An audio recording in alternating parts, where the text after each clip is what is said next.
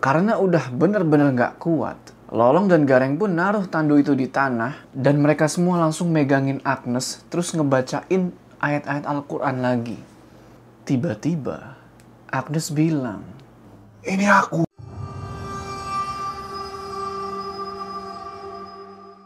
Assalamualaikum teman-teman, balik lagi sama gue Joe.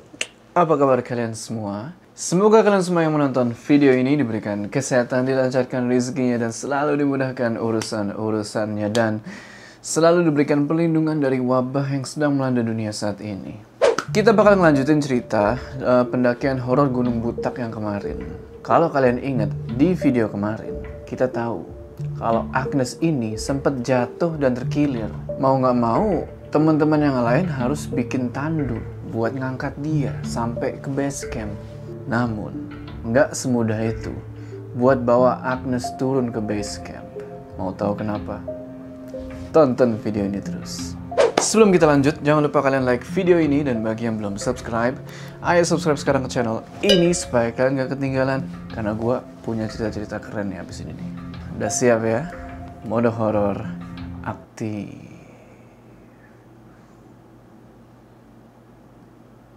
Ya, setelah mereka ngerapin semuanya, tenda dan segala macam, dimulailah perjalanan turun dengan menandu Agnes. Di perjalanan turun itu, formasi barisan adalah Mulyadi jadi paling depan. Diikuti sama Gareng dan Lolong yang lagi mikul Agnes. Di belakangnya lagi ada Iva, Yolan, Faril, dan terakhir Bagus jadi sweeper. Gak berapa lama jalan, tiba-tiba Lolong dan Gareng lagi-lagi ngerasa berat banget pas ngangkat itu tandu. Apa jangan-jangan Agnes kerasukan lagi?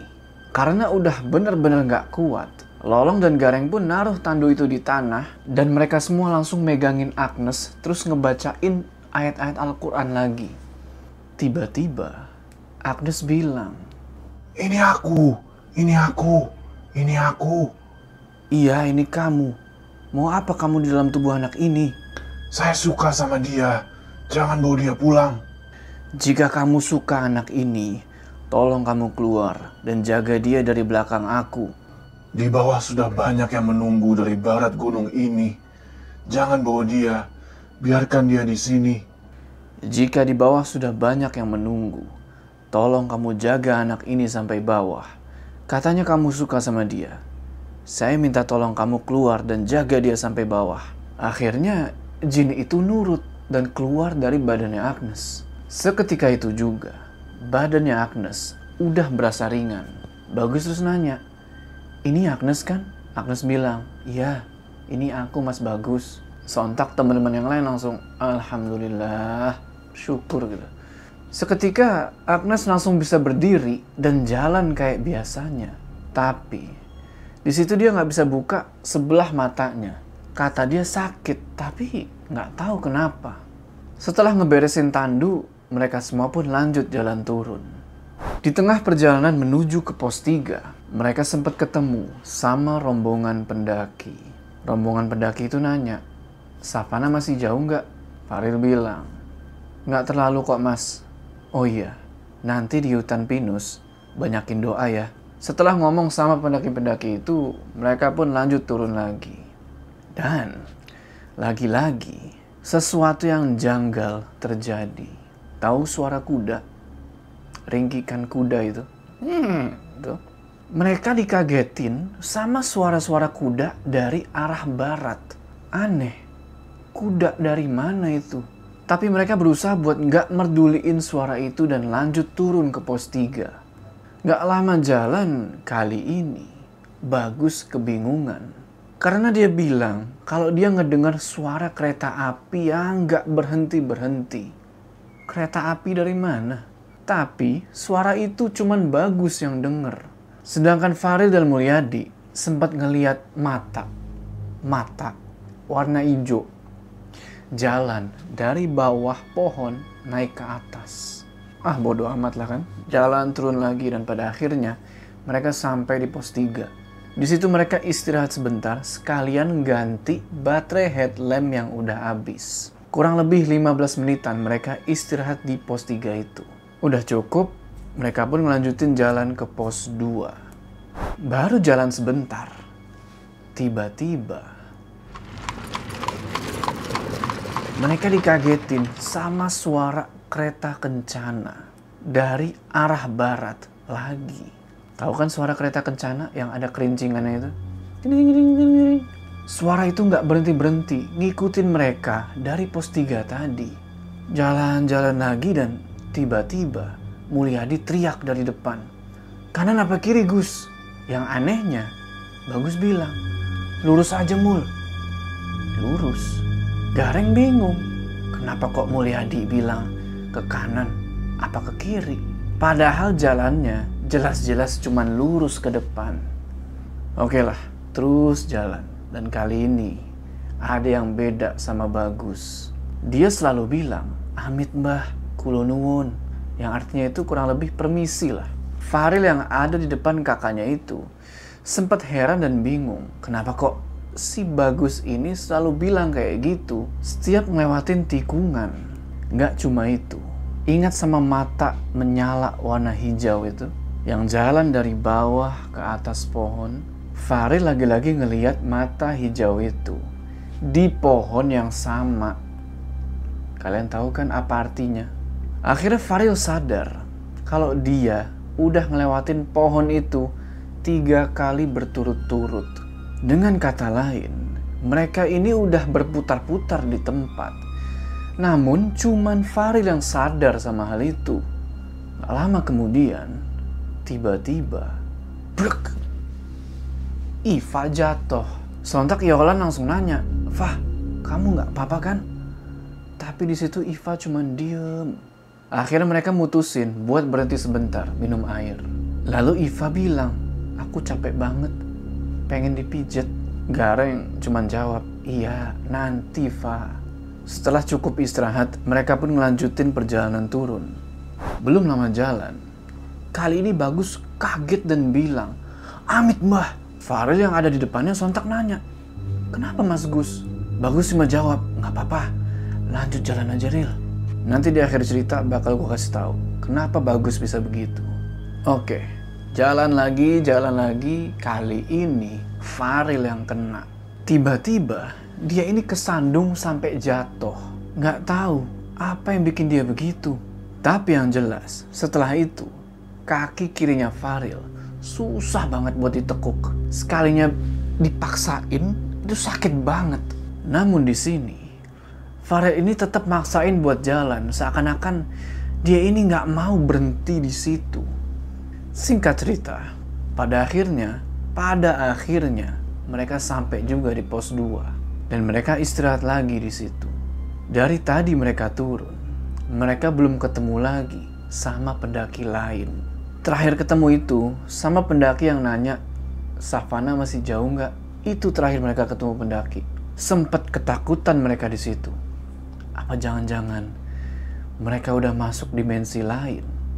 Pas lagi istirahat gitu, tiba-tiba Faril bilang ke Bagus kalau dia udah nggak kuat. Nggak kuat di sini, gue nggak ngerti apa dia capek nggak kuat fisik atau nggak kuat mentalnya. Tapi Bagus ngerti di situ Lalu dia pun manggil Mulyadi dan ngajak dia ngomong agak menjauh dari teman-teman yang lain. Bagus bilang, kayaknya kita harus cepat sampai pos 1 Mul.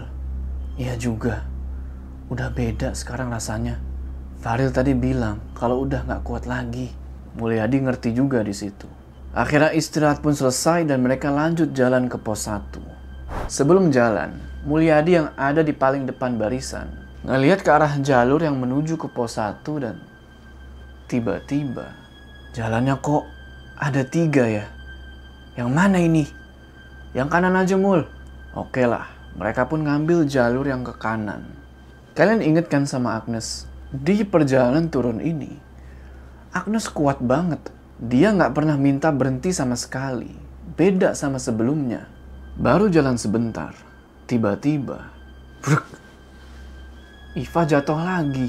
Tapi yang ini beda. Dia jatuh. Terus senyum. Seakan-akan nggak terjadi apa-apa. Dia langsung berdiri dan lompat-lompat. Pas lagi lompat-lompat gitu, dia bilang, Aku kuat. Iva nggak lemah. Tetap semangat. Ayo Iva. Sontak Yolan langsung megangin dia dan bilang, Sadar Fa, ayo istighfar. Jangan kosongin pikirannya. Seketika itu, Iva langsung jatuh dan lemes. Bagus nanya, ini Iva kan? Iva ngejawab, iya, ini Iva. Mereka takut kalau si Iva ini kesurupan juga, sama kayak Agnes tadi. Bagus terus bilang, ya udah, ayo jalan lagi. Istirahatnya di pos satu aja. Sambil jalan paling depan, Mulyadi ngeliat. Ada tenda warna kuning. Di tepi jalur pendakian sebelah kanan. Gareng dan Farel juga ngeliat tenda itu. Tapi ngerinya, dilihat nih. Loh, tenda itu jalan sendiri. Sampai akhirnya hilang gitu aja. Singkat cerita, mereka sampai di pos 1 yang waktu itu kelihatan agak berbeda dan sunyi banget. Tapi mereka nggak meduliin hal tersebut dan mutusin buat masuk ke dalam gubuk yang ada di situ. Buat istirahat. Bagus bilang ke teman-temannya buat tidur aja dulu sebentar di situ. Di gubuk itu, Agnes duduk di pojokan sama Lolong. Tiba-tiba, Agnes bilang, Aku mau telepon bentar. Hah, HPmu kan mati. Nggak ada sinyal juga di sini. Biarinlah, aku mau teleponan. Bingung lah mereka sama Agnes. Kenapa tiba-tiba dia mau teleponan? HP-nya kan mati. Lagi pula, di situ nggak ada sinyal. Nggak lama kemudian, Agnes bilang lagi. Aku mau ke semak-semak itu sebentar. Mau main sama adik-adik di situ. Dia manggil-manggil aku juga. Makin bingung mereka sama omongannya Agnes ini. Anak-anak mana? Pada akhirnya Bagus bilang, Sini Long, kamu istirahat aja. Biar aku yang ngejagain Agnes. Nggak tahu kenapa, Agnes pas deket Bagus itu kelihatan damai banget. Dan dia cuma diem aja. Sampai akhirnya pelan-pelan Agnes mulai tidur di sampingnya Bagus. Namun, hal super aneh menimpa Bagus di sini. Bagus nggak bisa tidur di situ karena ternyata anak-anak yang dilihat sama Agnes tadi Bagus juga ngeliat. Dan anak-anak itu ngelemparin batu dan kayu ke atap gubuk tersebut. Jadinya berisik. Itu cuman Bagus yang ngeliat dan denger. Gak cuma itu. Pas Bagus mau nyender ke dinding gubuk. Kalian tahu apa yang terjadi? Itu dinding gubuk kok gak bisa disenderin kayak jauh banget gitu loh. Sontak Bagus ngeliat ke belakang kan itu dinding cuma jarak sejengkal dari punggungnya dia. Tapi kok nggak bisa disenderin. Berulang kali dia nyoba buat nyender, tapi tetap nggak bisa. Sampai akhirnya dia pasrah udah. Singkat cerita, tiba-tiba Faril bangun dari tempat dia tidur. Dan hal itu bikin Gareng dan Mulyadi kaget. Sontak Gareng nanya, kenapa Ril? Faril nggak ngejawab. Dia cuma ngeliat ke sekeliling terus balik tidur lagi. Gareng sama Mulyadi mikir, ini Faril ngigo kali ya? Setelah cukup tidur istirahat di gubuk itu, Mulyadi pun ngebangunin teman-teman yang lain buat ngelanjutin perjalanan. Pas lagi ngeberesin perlengkapan buat jalan turun, tiba-tiba datang rombongan pendaki, enam orang, mau turun juga. Mereka bilang mereka ini dari Gresik. Bagus bilang ke teman-teman yang lain buat ikut aja turun bareng sama rombongan itu biar rame. Oke lah, mereka pun mulai jalan turun sama rombongan pendaki itu. Baru jalan beberapa menit, tiba-tiba lampu headlamp mereka redup semua. Padahal kan baterainya itu belum lama diganti. Nah di sini anehnya sama rombongan pendaki dari Gresik itu, mereka satu pun gak ada yang bawa penerangan logikanya ya, malam itu gelap. Agak-agak mustahil mereka bisa turun tanpa penerangan gitu loh. Akhirnya bagus pinjeminlah senter ke mereka. Terus mereka jalan turun sampai pada akhirnya tiba juga di base camp dengan selamat. Bagus pun langsung pergi check out ke pos pendaftaran. Sembari nunggu check out, dia cerita sama petugas base camp tentang apa yang udah terjadi di atas. Namun, Petugas basecamp itu dengan santai bilang, sudah biasa mas di atas kayak gitu. Dia tidak akan ikut teman Mas sampai ke rumah kok. Soalnya rumah mereka di sini. Beberapa hari setelah pendakian itu, mereka semua pun kumpul-kumpul lagi buat sekedar ngopi. Dan mereka cerita-cerita lah tentang pendakian waktu itu. Di situ, si Agnes ngasih lihat sebuah video. Sewaktu mereka uh, jalan menuju ke pos 4 yang pagi-pagi itu. Nah, coba kalian lihat nih. Ayo. Kalian dengar sesuatu nggak? Di dalam video itu, kedengaran suara kuda sama suara kerincingan khas kereta kencana. Awalnya mereka kira itu suara angin, tapi pas mereka dengar dengan seksama, mereka nyimpulin kalau itu benar suara kuda dan kereta kencana. Kalau kalian nggak dengar, coba kalian putar lagi videonya. Ayo. Menurut kalian gimana? Itu suara angin atau suara kereta kencana? Yolan terus nanya ke Faril. Ril, waktu bongkar tenda, kamu kok nggak kelihatan capek? Terus bongkarnya kok cepet banget, nggak kayak biasanya? Bongkar tenda.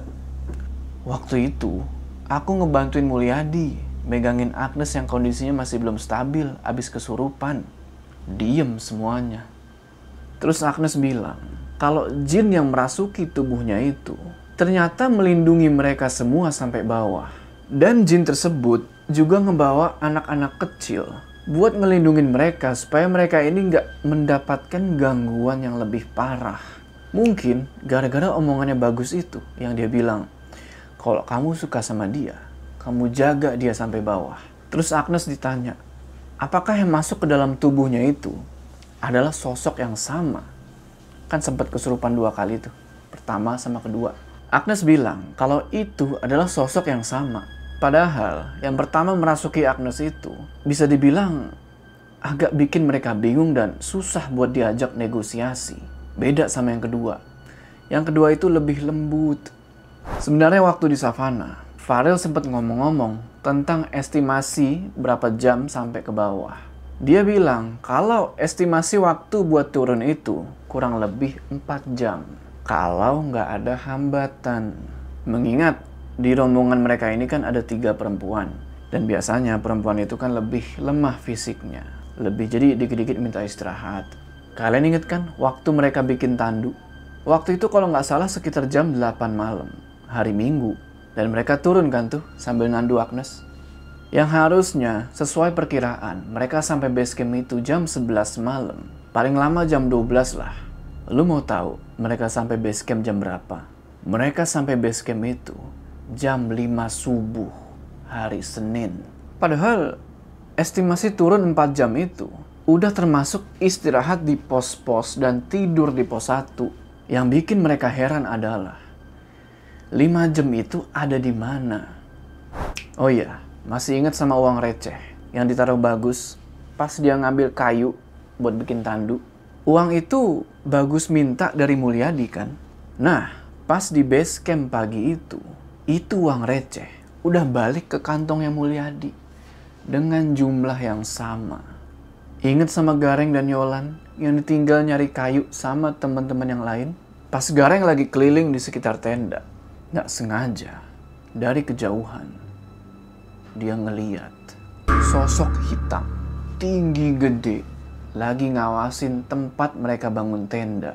Tapi untungnya sosok itu cuma ngeliatin aja, nggak ngedeket. Ngeliat sosok itu, Gareng sontak nunduk dan langsung baca ayat kursi sama doa-doa yang dia bisa. Tapi sialnya, makhluk itu nggak bergeming sedikit pun. Nggak gerak, apalagi ngilang dari tempat dia berdiri. Sekarang kita bakal bahas yang waktu bagus kaget yang dibilang amit mbah. Itu karena dia ngeliat ada kepala muncul dari sebelah kanan jalur dan kepala itu